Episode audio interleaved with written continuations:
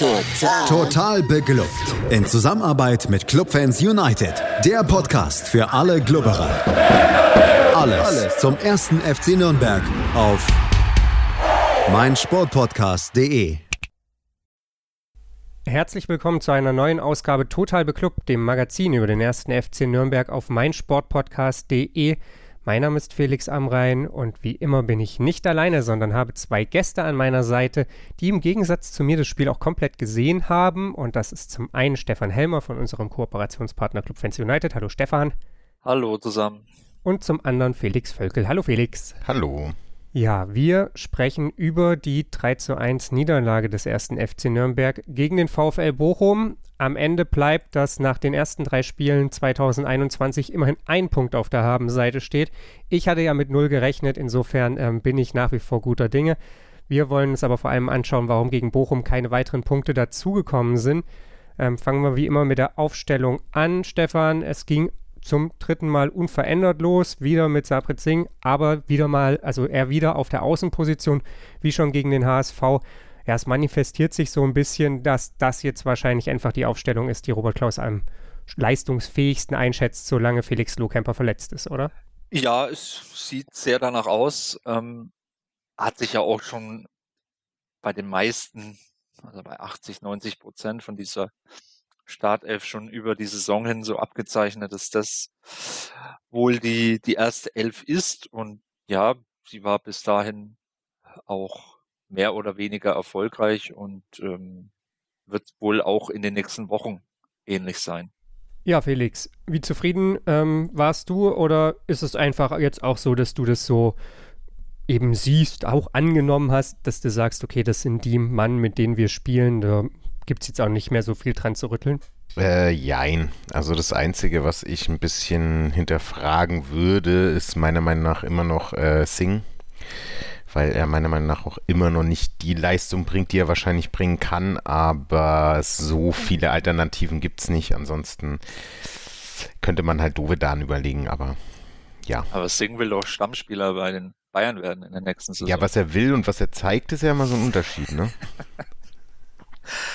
Aber nochmal zur Aufstellung, es drängt sich ja auch wirklich kein anderer auf. Ne? Also Definitiv. denen, die eingewechselt werden, da sagst du jetzt nicht, wow, den möchte ich das nächste Mal vielleicht von Beginn an sehen. Ne? Ja, also ja, das stimmt auf jeden Fall. Ich bin gespannt, was passiert, wenn Lohkemper jetzt wieder wirklich komplett fit ist. Also erstens ist ja die Frage, ob er dann wirklich auch auf dem Level ist, dass er direkt spielen kann in die Startelf und inwieweit sich vielleicht sogar Singh da besser eingespielt hat. Aber ja, mal gucken.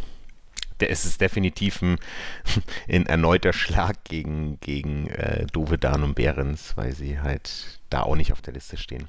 Es ist halt. Ja, aber insgesamt, wie gesagt, nochmal zurück zu der Frage zur Aufstellung. Ich hatte, sie war so zu erwarten, also ziemlich viel aus den letzten Wochen schon und lediglich äh, Singh hat mich ein bisschen überrascht nicht wirklich, aber äh, ich hätte es nochmal hinterfragt. Aber ansonsten ging die Aufstellung so klar. Ja, ihr habt es gesagt, ähm, das sind natürlich irgendwie dann auch so Fingerzeige in Richtung anderer Spieler. Dass Hanno Behrens jetzt nicht in dieses System passt, das müssen wir, glaube ich, nicht zum zehnten Mal auswerten. Dass Nikola Dovedan momentan da auch nur noch so seine fünf Minuten bekommt, vielleicht auch so ein Fingerzeig in Richtung Zukunft. Und was Sabret singen möchte und ähm, oder dann vielleicht auch zu leisten imstande ist, ja, das ist ein anderes Thema. Ich möchte auch ganz viel, aber naja, gut. Ähm, schauen wir auf die Partie. Es ging direkt engagiert los, möchte ich das vielleicht mal nennen, Stefan. Ähm, Bochum sofort mit dem Fuß auf dem Gaspedal und der erste FC Nürnberg zumindest ja dann doch sehr darum bemüht, da ordentlich dazwischen zu gehen in dieser Anfangsphase. Da hatte ich irgendwie den Eindruck, dass Bochum zwar deutlich mehr vom Ball hatte, der erste FC Nürnberg aber zumindest versucht hat, irgendwie sich über Zweikämpfe reinzuarbeiten. Über den Erfolg lässt sich jetzt sicherlich vortrefflich streiten. Wie hast du das gesehen?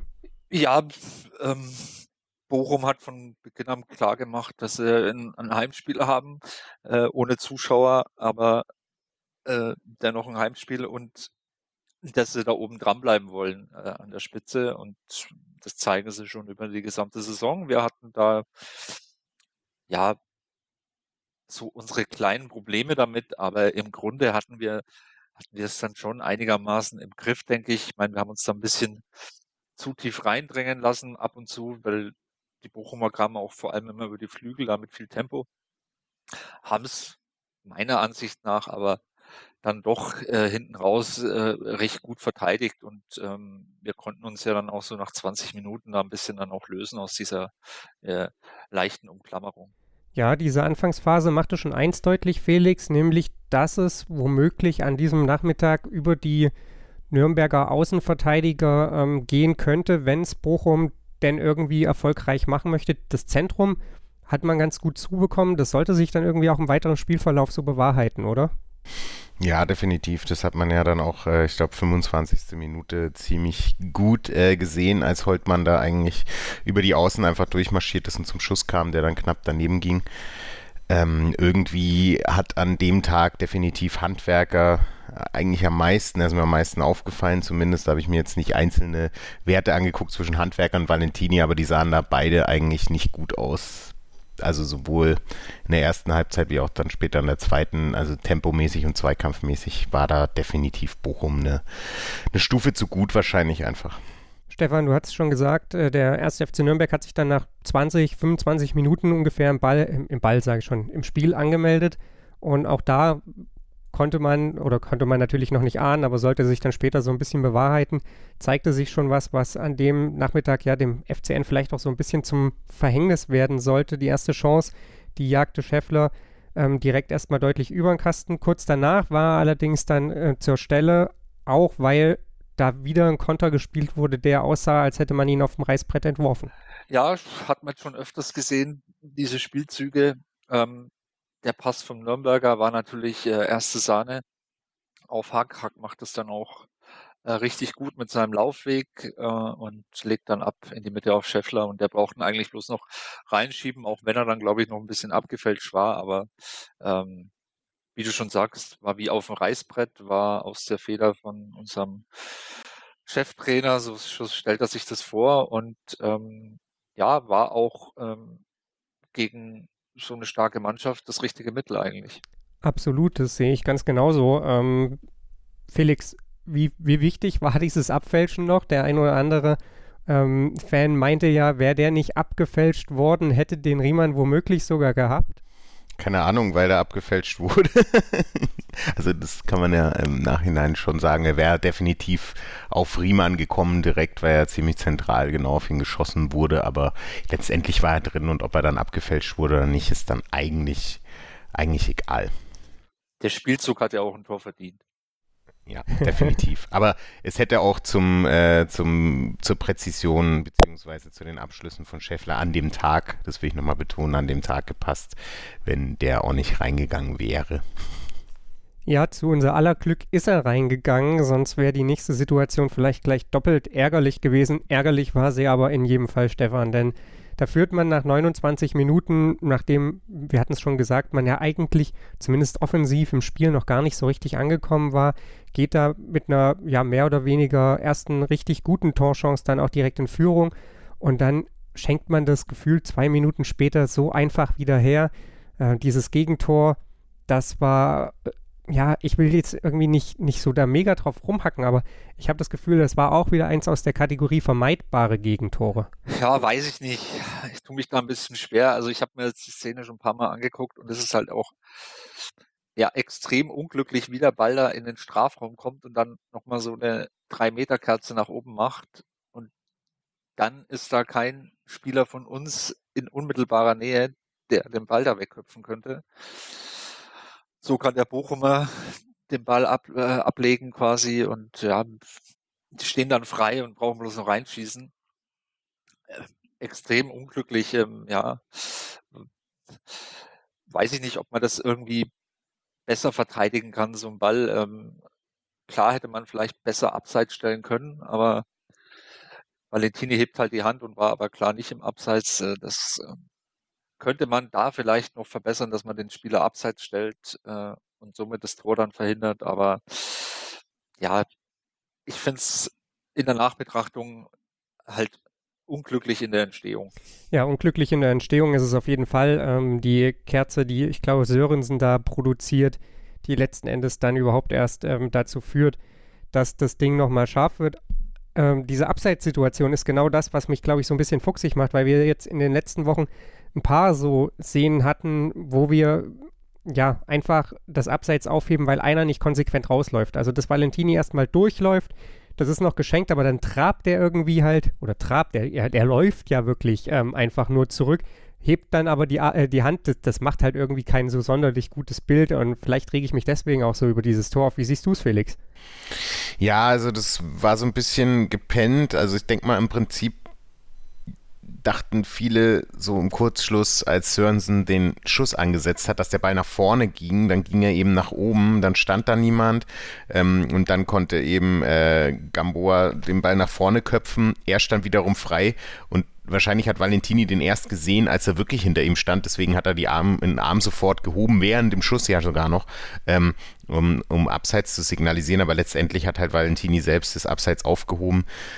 Die Frage ist, wieso er so weit hinten steht. Das kann man vielleicht vom Stellungsspiel noch verbessern, aber das war insgesamt unglücklich, sah nicht gut aus, sowohl Valentini, weil er eben das Abseits aufhebt, wie auch, dass der Kopfball eben kein Mitspieler im Umkreis von einem halben Meter bis Meter, ähm, also da standen welche, ich weiß jetzt nicht, ob sie hochspringen konnten oder nicht, weil sie gerade irgendwie gelandet sind schon wieder, ich, keine Ahnung. Auf jeden Fall ist er der Einzige, der zum Kopfball springt. Der Ball geht nach vorne. Valentini hebt es abseits auf und er macht auch einen schönen Schuss, muss man auch sagen. Ähm, eben dann das 1 zu 1 nach zwei Minuten Führung für den Club. Und es war einfach sehr, sehr unglücklich und ich weiß nicht, ob man da nicht trotzdem so ein bisschen, bisschen draus lernen könnte, eben wie du auch schon gesagt hast, dass man die, die Abseitsstellung vielleicht ähm, nicht aufhebt und vielleicht auch noch ein bisschen besser da Mann deckt. Aber wie gesagt, es wurde wahrscheinlich auch gedacht, der Ball geht nach vorne und nicht, dass Sörensen den halt blöd trifft und dann eben nochmal nach oben geht. Ja, bisschen Slapstick. Ja, irgendwie schon. Also das ist jetzt nicht so, dass das Tor absolut unvermeidbar war. Das ist so mein Eindruck. Gleichzeitig will man jetzt irgendwie auch nicht unendlich darauf eintreschen. Ähm, einzig und allein eben diese vermeintliche Häufung. Vielleicht ist das auch nur so, ein subjektive, so eine subjektive Wahrnehmung meinerseits von so hergeschenkten Toren, weil einer die Abseitsfalle aufhebt. Äh, das äh, ärgert mich halt irgendwie an dieser Geschichte. Es war so, dass Bochum in der letzten Viertelstunde der ersten Halbzeit dann mehr vom Spiel hatte ähm, aber nicht irgendwie jetzt nochmal so zu einer ganz klaren Torchance kam, soweit ich mich erinnere. Aber über eine Szene möchte ich noch reden und die geschieht quasi fast mit dem Halbzeitpfiff. Äh, da ist es Sing, der ordentlich hinlangt. Also wir haben ihm jetzt schon mal ein paar Mal fehlende Körperlichkeit unterstellt. In dem Moment konnte man eigentlich froh sein, dass er ja noch auf dem Platz stand oder man müsste zumindest mal über überhaupt eine Karte diskutieren. Aber Guido Winkelmann, wenn ich mich richtig erinnere, war ja Schiedsrichter. Der hat das irgendwie ganz anders eingeschätzt und überhaupt keine Karte gezeigt, Stefan. Also da war Singh wirklich sehr, sehr gut damit dann bedient, oder? Äh, ja, muss man sagen, Glück gehabt. Das, also, dass da auch nicht der Videoschiedsrichter noch eingegriffen hat. Ähm, weil wenn er das hätte getan, dann wäre das eine glasklare rote Karte, glaube ich, gewesen. Also er kommt deutlich zu spät ähm, trifft nicht den Ball, trifft nur den Fuß und zwar äh, mit offener Sohle und ja, sowas äh, kann man gut und gerne mit Rot bestrafen. Ja, wahrscheinlich hat man sich dann dafür entschieden, dass es eben zumindest mal gelb, aber nicht zwingend hätte rot sein müssen. Ähm, weiß ich nicht. Ähm, aber dass Winkmann halt wirklich gar keine Karte gezeigt hat, das äh, lässt mich irgendwie nach wie vor ein bisschen fassungslos zurück, weil die Sohle war ja dann schon vielleicht nicht ganz offen, aber also das war ja deutlich mehr Sohle als, als Fußspitze oder was auch immer, ähm, als er da ja letzten Endes Lucilla ummäht. Insofern, ähm, ja, Sabret Singh mit, mit Glück gesegnet in diesem Fall auf jeden Fall. Es ging dann mit 1 zu 1 in die Halbzeitpause. Der erste FC Nürnberg hatte nicht viele Chancen, war allerdings ähm, ja in einer zumindest hellwach nur um dann auf der Gegenseite ein bisschen zu pennen. 1 zu 1 sicherlich ein bisschen schmeichelhaft. Wir sprechen gleich über die zweiten 45 Minuten, in denen der erste FC Nürnberg deutlich mehr Torchancen hatte, am Ende aber eben nichts Zählbares mehr da zustande brachte. Schatz, ich bin neu verliebt. Was? Da drüben. Das ist er. Aber das ist ein Auto. Ja, eben. Mit ihm habe ich alles richtig gemacht. Wunschauto einfach kaufen, verkaufen oder leasen. Bei Autoscout24. Alles richtig gemacht. Der erste FC Nürnberg ging in die zweiten 45 Minuten beim VfL Bochum und das natürlich unverändert, oder was heißt natürlich unverändert, und ähm, meldete sich dann relativ schnell in der Partie, ein deutlich schneller als das in der ersten Halbzeit der Fall war, Felix. Aber es war eben so, dass, wir haben das vorhin schon mal so ein bisschen angedeutet, dass nicht unbedingt dann auch der Nachmittag von Manuel Schäffler war, auch nicht der von Sabret Singh, der allerdings mir jetzt in den bisherigen Spielen sowieso noch nicht durch übermäßige Torgefahr aufgefallen ist. Man hatte da innerhalb von kurzer Zeit drei wirklich gute Torchancen. Am Ende konnte man keine davon nutzen. Ähm, ist das der Moment gewesen, an dem man vielleicht das Spiel verloren hat? Ja, definitiv. Also da müsste ich jetzt natürlich wieder 5 äh, Euro ins Phrasenschwein schmeißen, aber es traf halt diesmal wirklich zu, dass wenn du deine Tore nicht machst, du halt Gegentor bekommst und dann verlierst du das Spiel, wenn du ein Gegentor bekommst. Und das haben wir dann eben bekommen, weil wir hatten gute Chancen. Das war, also ich erinnere mich jetzt nur an zwei leider, das war die 65. als wieder ein guter Konter eingeleitet wurde von Hack ähm, dann auf Sing, Sing spielt nochmal auf Scheffler, Scheffler von der Seite drüber. Der war jetzt nicht so zwingend, dass man den unbedingt reinmachen muss, weil der Winkel von rechts äh, beim Tor vielleicht ein bisschen, bisschen äh, äh, krass war, aber er ging halt auch drüber. Den kann man auch mal aufs Tor bringen und wenn ihn dann eben äh, Riemann hält, dann hat er ihn gehalten. Das zweite war der, der Kopfball von Scheffler und ähm, ah genau, die dritte Chance war die, äh, die Scheffler hätte genau vorm Tor reinmachen können. Es war einfach nicht sein Tag. Also ich will ihm da jetzt auch nicht irgendwie äh, schlecht reden oder sonstiges, weil der hat in anderen Spielen schon echt viel geholfen. War halt einfach nicht sein Tag und wir hatten die Chancen um das Spiel zumindest, also auch im Nachhinein, selbst ein 3-3 hätten wir spielen können. Wäre es äh, gut gelaufen, aber wir haben einfach keine weiteren Tore gemacht, weil es sollte dann anscheinend nicht so sein. Und das haben wir uns auch ein bisschen selber zuzuschreiben. Ich weiß jetzt nicht, ob die, die Tore, über die wir gleich sprechen, ähm, so zwingend verteidigbar sind. Also das 2 zu 1 meiner Meinung nach nicht. Das 3-1 können wir nochmal drüber sprechen, aber das war auf jeden Fall ein Punkt, wo ich mir gedacht habe, okay, äh, ob sich das nicht rächt, was dann später leider die Wahrheit war. Ja, über die Gegentore sprechen wir gleich noch. Stefan, Manuel Schäffler hat nach dem Spiel gesagt, nach der Pause muss ich das 2-1 machen. Ich bin heute äh, häufiger im Strafraum zum Abschluss gekommen. Wenn ich da treffe, läuft das Spiel wahrscheinlich anders. Ja, wahrscheinlich wäre das so gewesen. Ähm, wie beurteilst du diese ja, Sturm- und Drangphase des ersten FC Nürnberg, die da irgendwie so um die 60. Minute herum stattfand? Ja, da fehlte uns die Effizienz und die Kaltschnäuzigkeit, äh, gerade bei der äh, Scheffler-Chance, wo er frei vom Torwart steht und den Ball drüber semmelt, äh, ja, muss er machen, das weiß er natürlich auch selber und äh, wie es der Felix jetzt schon gesagt hat, der hat schon oft genug für uns getroffen und auch wichtige Tore gemacht. Von daher ähm, kann man da ein Auge zudrücken. Er ist ja jetzt nicht äh, als Chancentod bekannt, von daher ähm, beim nächsten Mal trifft er wieder und ja, wenn man in der Phase da vielleicht das 2-1 macht, dann verliert man, glaube ich, zumindest das Spiel nicht, dass vielleicht noch der Ausgleich fallen kann. Das ist natürlich immer drin bei so einem Gegner. Aber ähm, es wäre natürlich äh, für den Spielverlauf des SCN deutlich besser gewesen, wenn man da so Mitte zweiter Halbzeit äh, noch eine Bude gemacht hätte. Ja, zumal dann natürlich Bochum auch noch mehr gefordert ist. Äh, Konter hat ja an dem Tag an und für sich ganz gut funktioniert. Lasst uns nochmal, bevor wir zu den Gegentoren kommen, dabei bleiben. Sind wir einfach eben doch noch, wir waren da nach dem HSV-Spiel vielleicht gedanklich auch schon einen Schritt weiter, aber sind wir doch noch ähm, Fans einer Mannschaft, die eben den absolut optimalen Spielverlauf benötigt, um Spitzenteams zu schlagen oder um ihnen zumindest einen Punkt zu klauen. Ähm, hat das Bochum-Spiel genau das wieder gezeigt, Stefan? Ja, ja, also das habe ich auch immer gesagt in der Saison. Ähm, wir werden gute Spiele machen, wir werden Spiele gewinnen, aber es werden auch Rückschläge kommen und ähm, wir werden verlieren und dass es länger Zeit braucht als äh, 16 Spieltage, da eine Mannschaft zu entwickeln. Ähm, wir müssen mit dem Material arbeiten, was letztes Jahr fast abgestiegen wäre. Das habe ich auch schon mehrmals hier gesagt. Von daher ähm, ist es okay, so wie es ist. Wir sind halt ähm, eine Mannschaft, die Mittelmaß ist. Ja, aber Mittelmaß ist deutlich besser als äh, unteres Drittel oder Abstiegsgefahr. Und nach, für, für oben, da fehlt es uns halt so in entscheidenden Situationen. Das hat vielleicht auch dieses Bochum-Spiel gezeigt. Ähm, da fehlt uns dann halt ein bisschen was. Da fehlt uns äh, die Überlegenheit im, im entscheidenden Moment. Ähm, vielleicht auch manchmal ein bisschen das Spiel Glück, aber das Glück muss man sich halt eben auch erarbeiten. Und von daher, ja, ähm, wir sind eben noch kein Spitzenteam, wir sind halt nur Mittelmaß. Und da, ich glaube, das wissen alle in Nürnberg, gerade die Verantwortlichen. Und ähm, so hat man es, glaube ich, auch in dieser Saison gewollt.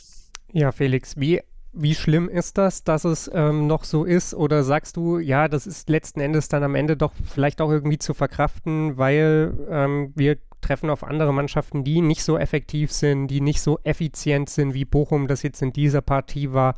Äh, wir treffen einfach auch auf andere Gegner, wo wir dann vielleicht nicht das perfekte Spiel brauchen, um wieder zu Punkten zu kommen.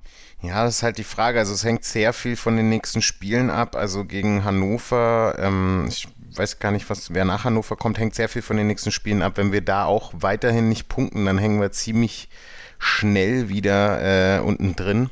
Und dann kann die Saison auch ganz anders verlaufen, als vielleicht äh, mit einer mittelmäßigen Mannschaft, die sich ein bisschen reinkämpfen muss. Ähm, also das wird dann auf jeden Fall, also wir müssen jetzt gucken, dass wir in den nächsten Spielen äh, punkten, weil das Bochum, der HSV und Holstein Kiel, gegen den wir uns alle drei gut geschlagen haben und letztendlich leider nur äh, einen Punkt holen konnten. Das war gegen Kiel schade, weil ein Traumtor von Bartels da war. Ähm, gegen Bochum lief es ein bisschen unglücklich, weil wir eben die Tore nicht gemacht haben. Und gegen HSV konnten wir einen Punkt ergattern. Ähm, ist schade, bringt uns aber am Ende auch nicht viel. Wir müssen trotzdem gucken, dass wir punkten. Was für mich auch wichtig ist, ist jetzt zum Beispiel, was kann man vielleicht in der Wintertransferphase schon ein bisschen berichtigen, weil wir wissen ja, ich meine, wir sprechen da jetzt seit Wochen drüber, welche Spieler vielleicht schon außen vor sind und die sind jetzt auch nicht unbedingt sehr, sehr günstig für den Club, ähm, weil das ist auch Fakt, wir haben eine mittelmäßige Mannschaft, aber etatmäßig und das, was die Spieler verdienen, ist es eigentlich nicht mittelmäßig. Und da muss der Club eigentlich auch gucken, dass man eben Spieler, die man nicht braucht, die vielleicht teuer sind, auch losbekommt und vielleicht dann gucken, dass man eben Lücken schließen kann, wo wir auch immer wieder Probleme sind. Ob das jetzt die Defensive betrifft, ob das jetzt die Außen in der Offensive betrifft. Ähm, da ist auf jeden Fall Spielraum. Es ist Wintertransferphase, es ist Corona, das ist alles ein bisschen schwerer, das ist alles klar.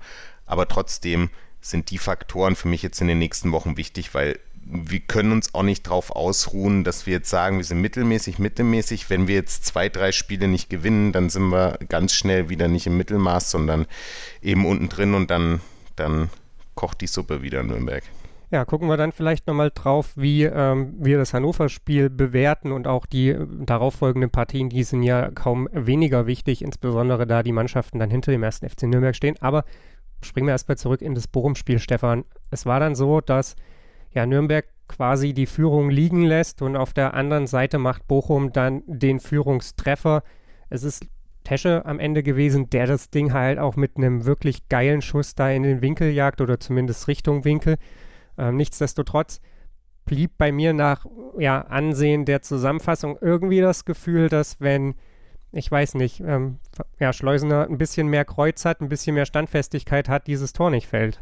Ja, auch schon in der Entstehung des ist ja auf dem rechten Flügel losgegangen mit der Flanke, die da ein bisschen zu weit ist, kommt dann auf dem linken Flügel beim anderen Bochumer an und ich habe mir in dem schon, Moment schon gedacht, da stehen viel zu viele Leute frei und wir sind nicht energisch gegen den Ball genug. Und der liegt dann ab auf Tesche und ja, Schleusener verteidigt den auch nur halbherzig, vielleicht weil er auch nicht mit einem Schuss rechnet, aber ähm, damit muss man eigentlich immer rechnen. Und dann kommt da so ein ich will nicht mal sagen, dass es ein Sonntagsschuss war, aber es war halt ein Schuss von der Strafraumkante und der kann schon mal reingehen und äh, den hätte man durchaus verhindern können, aber das ist jetzt zum vorhergehenden Thema genau das Ding. Ähm, das unterscheidet uns halt wahrscheinlich von den Top 3 Teams oder Top 6 Teams, dass die halt in der Lage sind, ähm, solche entscheidenden Spielmomente für sich zu entscheiden und wir eben nicht ja, sie vielleicht auch ein Stück weit zu erzwingen ne? und ähm, dann Spieler haben, die sowas auch umsetzen können. Also, dass äh, es auch Fernschüsse gibt, die mal aufs Tor kommen. Das ist man beim ersten FC Nürnberg ja gar nicht so gewohnt. Ähm, der erste FC Nürnberg hat, äh, der VfL Bochum hat gezeigt, wie es geht. Felix, wie hast du dieses Tor gesehen? Ja, also vor allem die rechte Abwehrseite war halt, also der komplette Raum rechts war komplett frei da hätte man auch noch mal äh, aus Bochumer Seite definitiv das noch ein bisschen mehr nutzen können und dann eben halt der verlorene Ball von Schleusener. weiß jetzt auch nicht, ich kann mich auch nicht daran erinnern, dass Schleusener groß in der Defensive jetzt, was auch nicht sein Hauptfeld sein sollte, Feld sein sollte, aber in der Defensive gut agiert hat und gut verteidigt hat. Ähm, hätte er ihn verteidigt, denke ich mal, dass der auch nicht äh, so reingegangen wäre. Der Rest nach dem Schuss, da kannst du nichts halten, da kannst du nichts machen. Der war einfach super gut geschossen. Da musste schon echt einen sehr, sehr guten Tag haben als Torhüter und richtig stehen, dass du den vielleicht noch rausholen kannst. Ansonsten war es einfach eins wieder von der Kategorie. Ich will ja jetzt nicht mal zu groß auf Schneusener äh, rumhacken, ähm, nicht wirklich gut ausgesehen beim Verteidigen und das ist, wie genau, wie, wie schon gesagt wurde, genau das, das passiert halt dem HSV nicht, das passiert Bochum nicht, das passiert äh, äh, Kiel nicht dem HSV vielleicht. Ich meine, das hat man ja auch gesehen. Ulreich hat auch immer mal seine Fehler gemacht. Das Ding ist dann aber, dass letztendlich auf, auf alle Spiele gesehen der HSV dann trotzdem entweder noch mehr Tore macht oder eben andere Spiele dafür gewinnt. Und das macht der Club halt in dem Maße noch nicht. Und da müssen wir gucken, wie wir da hinkommen. So sieht's aus. Stefan, was ich in allen Spielberichten gelesen habe und was mich dann ein bisschen verwunderte, weil es irgendwie gefühlt nicht so zu dieser Mannschaft passt, wie ich sie über weite Strecken diese Saison jetzt kennengelernt habe, ähm, war, dass danach ein bisschen die Luft raus war. Das ist, war, als hätte man dem ersten FC Nürnberg mit diesem Tor den Stecker gezogen. Ähm, wie erklärst du dir das und ist das eine Wahrnehmung, die du teilst? Jein, jein, also steht natürlich auch ein Gegner auf dem Platz, ne? Ähm, der das äh, dann auch mit dem 2-1 äh, dann auch gut verteidigt hat. Ich glaube, das war das fünfte Spiel in Folge, das sie dann gewonnen haben. Ich weiß es nicht. Irgendwie habe ich da was gehört. Also ähm, die waren dann schon mit der Führung im Rücken äh, da sehr selbstbewusst und äh, haben dann auch nicht mehr viel anbrennen lassen. Ja. Wir hätten natürlich auch noch die Brechstange auspacken können. Ob das jetzt sinnvoll gewesen wäre, weiß ich nicht, aber ist, glaube ich, auch nicht so die Art von, von Klaus. Von daher, ja, kann man so sehen, äh, muss man aber zwingend nicht. Okay. Felix, lass uns aufs letzte Gegentor schauen und damit dann ja auch irgendwie so ein bisschen auf das Ende des Spiels, auch wenn es noch eine Kopfballchance irgendwo gegen ja, Ende des Spiels gab. Ich glaube, Nachspielzeit war es von Srelak, ähm, die ja dann aber das Spiel auch nicht mehr umgebogen hätte. Es fiel noch ein Tor, es war nochmal Robert Tesche nach, ähm, ja, ich glaube, irgendwie Freistoß Schul und dann Verlängerung irgendwie auch durch Enrico Valentini, dessen Tag das beileibe dann irgendwie auch nicht mehr wurde. Ähm, wie hast du dieses 3 zu 1 gesehen? Ja, es war eben Freistoß, der kam, kam rein, dann wurde er, glaube ich, vom Bochumer als erster berührt, dann hat Valentini ihn noch unglücklich verlängert. Auf Tesche Handwerker stand nicht wirklich in der Nähe des Gegenspielers, also er war frei und konnten eigentlich einfach äh, reinschieben. Das, ja, also wie gesagt, ist eigentlich über das, was wir jetzt vorher gesprochen haben, auch bei dem, bei dem 1-0, äh, bei dem 1-1 vor allem. Es war halt, also ich kann jetzt nicht wirklich Valentini einen Vorwurf machen, dass er versucht hat, den Ball zu verteidigen, hätte ein bisschen mehr Power rangekommen. Ähm, dann, dann, dann wäre der halt drüber gegangen und nicht auf Tusche gegangen und äh, so hat er ihn halt reinmachen können. Die Frage ist, wie der Spieler sich halt so lösen kann und so frei dann eben zum Schuss kommen kann. Das ist eigentlich das, was wir auf jeden Fall äh, uns ansehen müssen und auch verbessern müssen.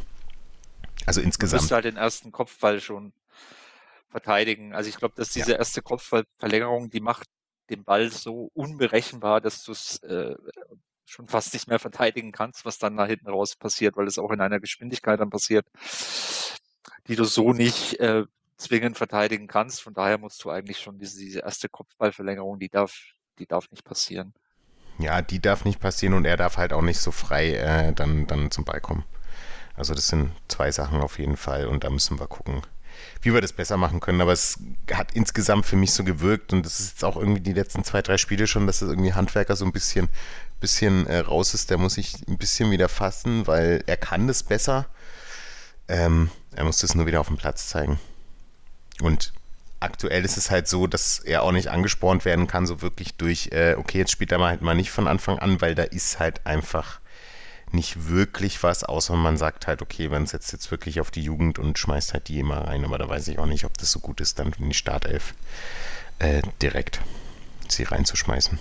Ja, da wären wir dann wieder am Punkt, ähm, dass der erste FC Nürnberg eine passable erste Elf hat, aber es dahinter vielleicht dann auch ein Stück weit an Qualität fehlt, machen wir das Thema gar nicht nochmal neu auf. Haben wir, glaube ich, in den letzten Wochen zur Genüge getan. Stefan, wenn du ein Fazit unter dieses Spiel ziehen musst, ähm, dann heißt es wahrscheinlich eben, dass es für ganz oben nicht langt, aber ja, trotzdem bitte ich dich darum, äh, dein Fazit unter dieses Spiel zu ziehen. Vielleicht auch was positiv war, was man mitnehmen kann im Hinblick jetzt auf die kommenden Gegner, auf Hannover, auf Regensburg, auf Sandhausen.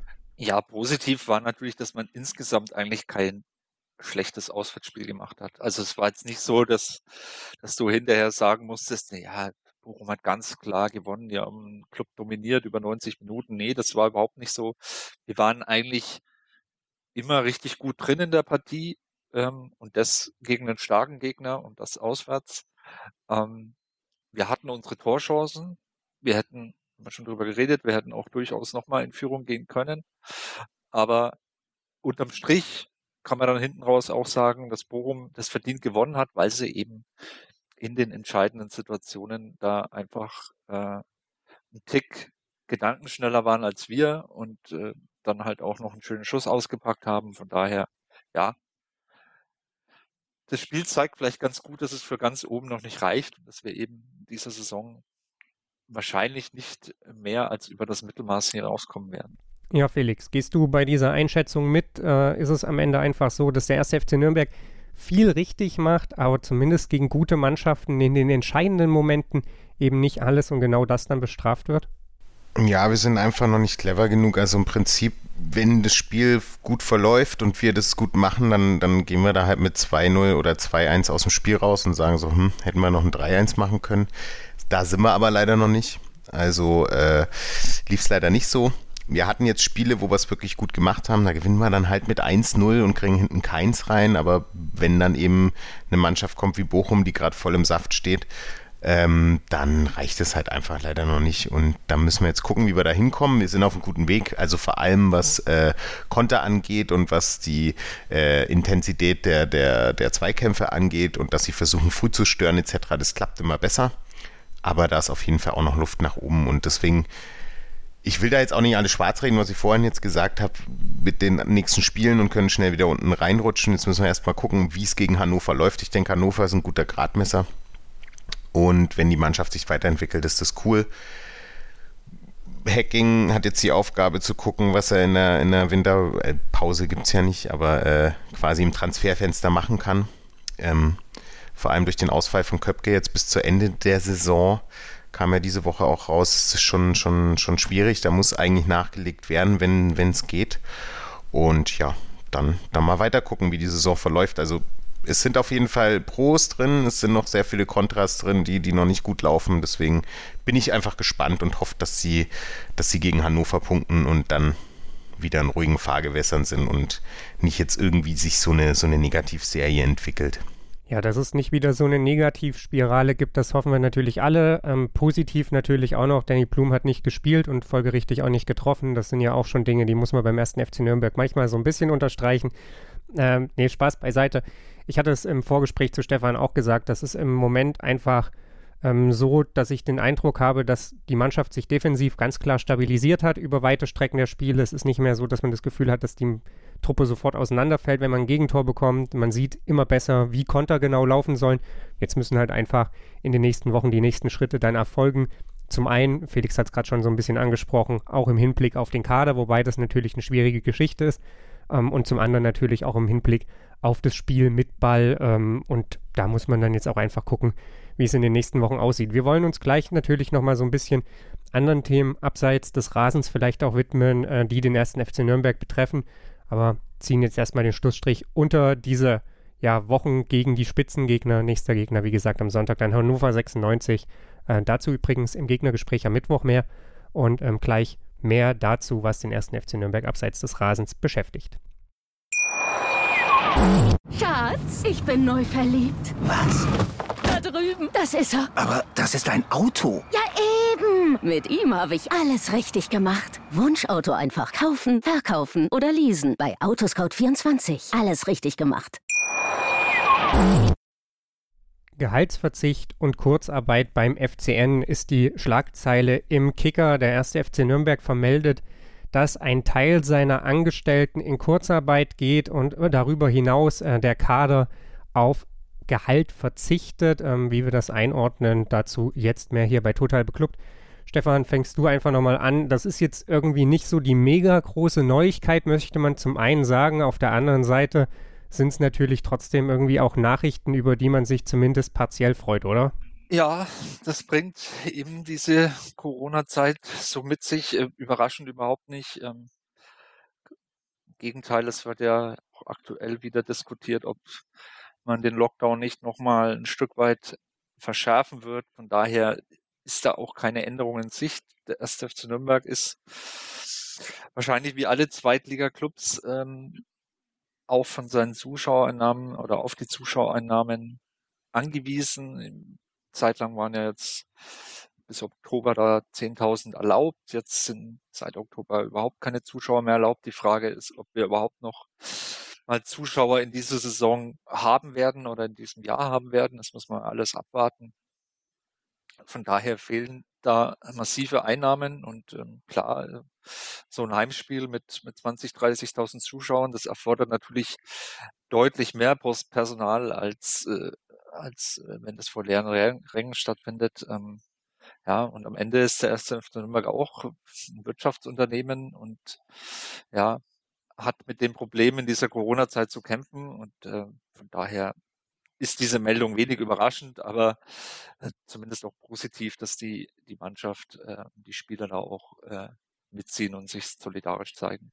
Ja, Felix, dass Fan, äh, Fanclub-Mitarbeiter, sage ich schon, Fanshop-Mitarbeiter ähm, aktuell ja wenig zu tun haben, das ist jetzt nicht so super überraschend. Ähm, darüber hinaus ist die Geschäftsstelle betroffen, Nachwuchsleistungszentrum, ja, wo keine äh, jungen Menschen spielen. Da ja, gibt es für die leider Gottes eben auch wenig zu tun. Also insofern, dass da ja einige in Kurzarbeit geschickt werden, ist jetzt nicht so die super große Neuigkeit, dass die Mannschaft, dass da jeder ja persönlich individuell ausgehandelt auf ähm, Gehalt verzichtet, äh, ist was, das mich als, als Fan erfreut, aber muss ich auch sagen, irgendwo fast ein Stück weit voraussetze. Wie geht's dir? Ja, also ich setze es auch voraus. Es ist jetzt natürlich so, dass Fußballer nicht so lange arbeiten. Also spätestens mit 35 bis Max, also wenn man nicht Buffon ist, dann ist mit 35 eigentlich auch meistens Schluss. Ähm, vielleicht noch ein bisschen länger und dann ist eben die Karriere vorbei. Sie verdienen sehr viel Geld. Wenn jetzt mit diesem Gehalt, also ein Zweitligaspieler natürlich nicht in den Sphären des Bayern München Spielers, aber trotzdem haben sie auch eine gesellschaftliche Verantwortung und bei einem hohen Gehalt nicht darauf zu verzichten, wenn eben äh, andere Teile des Vereins, die eben normales Gehalt beziehen, dann nur noch Kurzarbeitergeld bekommen. Das wäre schon, schon ein bisschen anmaßend und ich denke und hoffe, das wissen sie auch und deswegen ist es für mich eigentlich, so wie du gesagt hast, eine Grundvoraussetzung, dass auch eben die, die eigentlich am besten den Verein verdienen, ähm, die auch noch weiterarbeiten können, ähm, da auch auf ihr Gehalt verzichten. Also ich finde, das sollte man im Gro also in Großteil der Vereine eigentlich fast niemanden finden, der sagt so, nee, mach ich nicht, weil das eigentlich schon fast frech ist. Ja, an der Stelle soll nicht unerwähnt bleiben, dass das übrigens auch die Trainer betrifft. Also es ist nicht nur so, dass Hanno Behrens wahrscheinlich auf Gehalt verzichtet, sondern dann auch Robert Klaus und wahrscheinlich auch Dieter Hecking, ähm, obwohl die alle voll arbeiten, aber eben auch, wie gesagt, eine Menge Geld verdienen. Stefan, du hast schon mal angesprochen, wer weiß, ob wir diese Saison überhaupt noch mal vor Zuschauern spielen. Ähm, also wir natürlich sowieso gleich gar nicht, aber die Mannschaft des ersten FC Nürnberg. Ähm, es ist so, dass die Saison am 23. Mai enden wird, zumindest aller Voraussicht nach.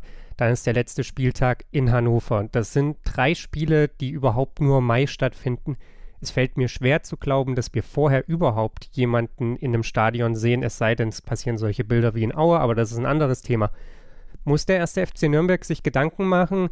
Ähm, dann hat man fast eine komplette Saison ohne Zuschauer. Klar hat man das ein Stück weit vielleicht einkalkuliert, aber ich denke nicht komplett. Sollte man da irgendwie Überlegungen treffen, Solidaritätstickets ähm, für de, ja, quasi Stadionbesuche zu verkaufen oder irgendwas in der Art und Weise? Gute Frage. Also, so wie es sich jetzt auf der letzten Jahreshauptversammlung angehört hat, ist man ja eigentlich für unsere Verhältnisse ganz gut im, im Saft. Also klar hat uns die Corona-Krise auch getroffen, aber nicht so, wie sie uns vor zwei Jahren oder vor fünf Jahren vielleicht äh, vernichtet hätte, wie er ein Aufsichtsratmitglied gesagt hat. Ähm, wenn dem so wäre, glaube ich, würde man da schon vielleicht eher was hören. Ähm, ich glaube, dass man diese Saison ohne Zuschauer, zwar mit vielen Einbußen, aber äh, finanziell ähm, einigermaßen gut abschließen können. Und ähm, dann ist die Frage, wie lang das noch so weitergeht. Wenn das natürlich ähm, sich über diese Saison hinaus äh, weiterhin so abbilden wird, dann werden wir nicht der einzige Verein sein, der dann wahrscheinlich irgendwann mal SOS ruft und sagt, also Leute, ähm, wenn wir hier den Spielbetrieb aufrechterhalten wollen, dann, dann müssen wir irgendwas machen. Ob das mit diesen Solidaritätstickets ähm, dann kommt, weiß ich nicht. Ich glaube, bei Rot-Weiß Essen hat es ganz gut funktioniert. Ähm, Habe ich zumindest äh, im letzten Sommer so gelesen. Ob das, ob das immer noch der Fall ist, weiß ich nicht. Ähm, ja, schwierige Zeit ähm, und auch schwierig vorhersehbar. Du hast jetzt von Mai gesprochen. Ähm, wir wissen jetzt alle nicht, wie es mit dem Impfen weiterläuft. Wird es besser? Wird es eher schlechter? Ich hoffe mal, es wird besser. Ähm, wir wissen nicht, wie die, wie die Zahlen sind, die Corona-Zahlen im, im Mai. Ja, schwierig, alles äh, schwierig vorauszusehen. Absolut, wir sind hier auch keine Epidemiologen oder irgendwas dergleichen, ähm, aber so ein bisschen, wenn man natürlich den Quervergleich ins vergangene Jahr zieht, als wir äh, spät ja erst mit in Anführungsstrichen Pandemie begonnen haben ähm, und jetzt da schon deutlich eher drin sind, äh, fehlt mir ein Stück weit der Glaube, ist aber vielleicht auch gar nicht so wichtig, was ich glaube und was ich denke. Ähm, man sollte sich aber vielleicht trotzdem, Felix, ein Stück weit eben auf diesen Worst Case vorbereiten als Verein, oder? Auch im Hinblick auf mögliche Neuverpflichtungen, auf auslaufende Verträge, auf mögliche Vertragsverlängerung. Äh, wie siehst du das? Darf man mit der heißen Nadel stricken und davon ausgehen, dass die nächste, spätestens die übernächste Saison wieder normal läuft? Oder sagst du, nee, nee, also lieber dann ein bisschen weniger Gehalt zahlen und ähm, dafür nicht insolvent gehen? Also ich denke mal vor allem mit der aktuellen Lage, ich meine, was wir ja gemerkt haben, ist, dass sich Sachen sehr schwer vorauszusehen, also dass man sie sehr schlecht voraussehen kann, das weiß der Verein auch.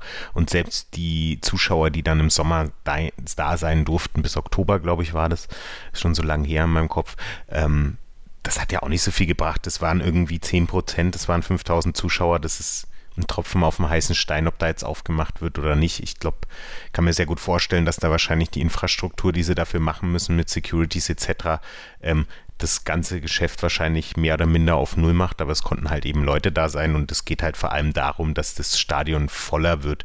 Also das ist ja auch nochmal die nächste Frage, inwiefern, wenn jetzt wirklich alles vorbei sein sollte, wann dieser Zeitpunkt ist, kommen dann überhaupt noch so viele Leute äh, zu Fußball spielen wie vorher oder haben die sich mittlerweile irgend, irgendwas anders gesucht? Da gibt es ja mehrere Bedenken, das haben ja auch äh, DFB-Funktionäre und andere Vereine auch in der ersten Liga schon geäußert. Ähm, das kann man nicht vorhersehen, aber ansonsten muss da jetzt eben damit gerechnet werden, dass diese Saison nichts mehr passiert. Wenn überhaupt, dann irgendwie Spieltage im Mai, aber da werden auch nicht viel Zuschauer kommen können. Und äh, im Sommer ähm, in der nächsten Saison, die ja dann irgendwie wahrscheinlich im August beginnt, ähm, da wird jetzt auch nicht alles anlaufen mit voller äh, Zuschauerzahl. Also man muss mindestens damit rechnen, dass diese Saison nichts passiert, die Hälfte der nächsten Saison und vielleicht ist es auch noch zu merken. Ich meine, wir reden ja auch davon, es können jetzt wieder Zuschauer eben ins Stadion kommen, aber das wird nicht von einem Tag auf den anderen voll, voll, voll ausgelastet sein. Erstens, weil nicht so viele Leute kommen wollen. Ich meine, wir haben bei normalen Spieltagen in Nürnberg in der zweiten Liga äh, irgendwas zwischen 20 und 30.000, nehme ich jetzt einfach mal. Das kommt auch ein bisschen drauf an, wo die Mannschaft steht.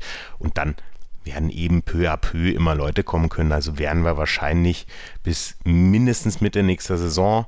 Da ist aber auch wieder Winter, da weiß man ja eben nicht, wie das jetzt mit dem Impfen ist und so weiter und wie viele Menschen und wie die Lage da aktuell ist. Also im Worst Case eben bis Ende nächster Saison ähm, da mit Einbußen zu rechnen haben. Und das ist wahrscheinlich auch der Grund, wieso jetzt gerade nicht so groß Transfergerüchte sind oder irgendwelche Spieler. Ähm, wie in normalen äh, Transferperioden jetzt ähm, gehandelt werden, die vielleicht wechseln könnten. Da hält sich Hacking wahrscheinlich auch ein bisschen zurück und weiß eben, dass das noch nicht so berechenbar ist und wann das Stadion wieder so aufmachen kann etc. Und die werden halt auch mit dem mit Worst Case rechnen, dass es passieren kann und das ist eben nächste Saison Mitte, Ende nächster Saison, wenn nicht übernächste Saison. Stefan, wie siehst du das? Muss sich das auch in, in Gehaltszahlungen bei neuen Vertragsabschlüssen widerspiegeln oder sagst du, ja, das ist halt schwierig. Fußball ist schon immer ein Geschäft, oder nicht vielleicht schon immer, aber zumindest stand heute ein Geschäft, da lebst du sowieso von der Hand in den Mund und da musst du im Zweifelsfall eben auch mal ein, ein Stück ins Risiko gehen und sagen, da muss ich spekulieren und ähm, ja, so den Anschluss ans obere Mittelfeld halten oder sagst du, nee, das äh, erste FC Nürnberg hat eine Vergangenheit mit finanzieller Schieflage, die genau das erst recht verbietet? Also Spekulation wäre in dieser Zeit kein guter Ratgeber und ich glaube, das wissen sie auch beim ersten FC Nürnberg. Und ähm, eines muss man ja sagen, solange wir noch Erst- oder Zweitligist sind, äh, fließen zumindest die TV-Millionen. Und das ist ja, wie wir alle wissen, der größte Brocken. Wir haben uns da äh, kurz vor Weihnachten oder kurz nach Weihnachten äh, schon mal drüber unterhalten, über dieses ganze Thema. Ähm, alles, was unter der ersten, zweiten Liga ist, ähm, das wird deutliche Probleme bekommen, wenn es jetzt noch länger so weitergeht. Ich glaube, solange man noch Erst- oder Zweitligist ist, kann man zumindest auf diese TV-Millionen hoffen. Und ähm, ich glaube nicht, dass man in Nürnberg so blauäugig ist und irgendwas mit heißer Nadel strickt oder ähm, ähm, großartig spekuliert, sondern eher einen gesunden äh, Weg wählt. Ja, hoffen wir, dass es am Ende so kommt ähm, und wir nicht irgendwann so eine böse Überraschung erleben. Aber bei den aktuell handelnden äh, Personen, bei den aktuellen Verantwortlichen, bin ich da eigentlich ganz guter Dinge äh, und glaube, dass genau das nicht passiert, dass man da nicht ähm, einfach so ein bisschen ja, spekuliert und ein bisschen hofft, dass es sich am Ende gut ausgeht. Insofern schauen wir einfach mal, wie sich entwickeln wird. Ähm, sind gespannt, ob der erste FC Nürnberg auf dem Transfermarkt tätig werden wird. Robert Klaus sagte ja so ein bisschen, ähm, ja, kryptisch, er würde jetzt nicht unbedingt darauf wetten. Das ist aber ja vielleicht auch gar nicht seine Aufgabe. Stefan, abschließend noch, was glaubst du, wird der erste FC Nürnberg noch in irgendeiner Form tätig werden auf dem Transfermarkt? Wir haben jetzt noch knapp zwei Wochen Zeit. Ähm, es sind noch drei Spiele, die anstehen in diesem Zeitraum, wobei das letzte dann auch am allerletzten Tag ist. Äh, glaubst du, wir, wir sehen noch Abgänge und womöglich auch Zugänge? Abgänge muss man sehen. Das ist ja so ein Gerücht, dass Behrens vielleicht wechseln möchte. Ähm, aber da muss man auch schauen, ähm, ob es da einen Abnehmer gibt. Das ist ja auch wieder das Thema Corona. Wer hat da momentan Geld, wer äh, wagt da was, wer will da was bezahlen und ähm, ja, Zugänge, klar, es sind ja auch, auch ein paar Gerüchte wieder da. Ich will jetzt auch, weiß gar nicht mehr so, welche Namen da alle rumgeistern, aber dass man natürlich einen Ersatz für Köpke holen möchte, das war eigentlich schon in der Vorrunde äh, bis jetzt zur Transferwinterpause äh, abzusehen. Ähm, mal abwarten. Beim Verein hält man sich da bedeckt, das finde ich auch gut. Ähm, nicht noch die Gerüchteküche anschüren und von daher ähm, glaube ich, dass da jemand kommen wird. Wer das sein wird, äh, ist ein großes Fragezeichen. Hoffentlich jemand, der uns dann auch weiterhilft. Ja, Felix, was denkst du? Kommt da jemand? Äh, geht da jemand? Ähm, und wenn ja, vielleicht auch wo? Äh, gefühlt ist es eigentlich nicht so wichtig, wo, wo dann was passiert im Kader, weil überall könnte es ein bisschen besser sein, oder? Ja, das stimmt. Also vor allem halt die zweite Reihe könnte definitiv verstärkt werden. Ich meine, wir hatten das ja schon ausführlich besprochen, wer Kandidaten sind.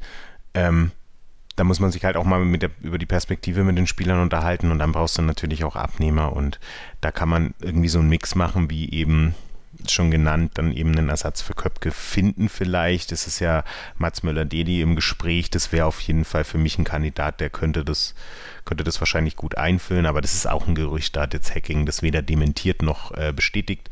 Ähm, muss man einfach gucken.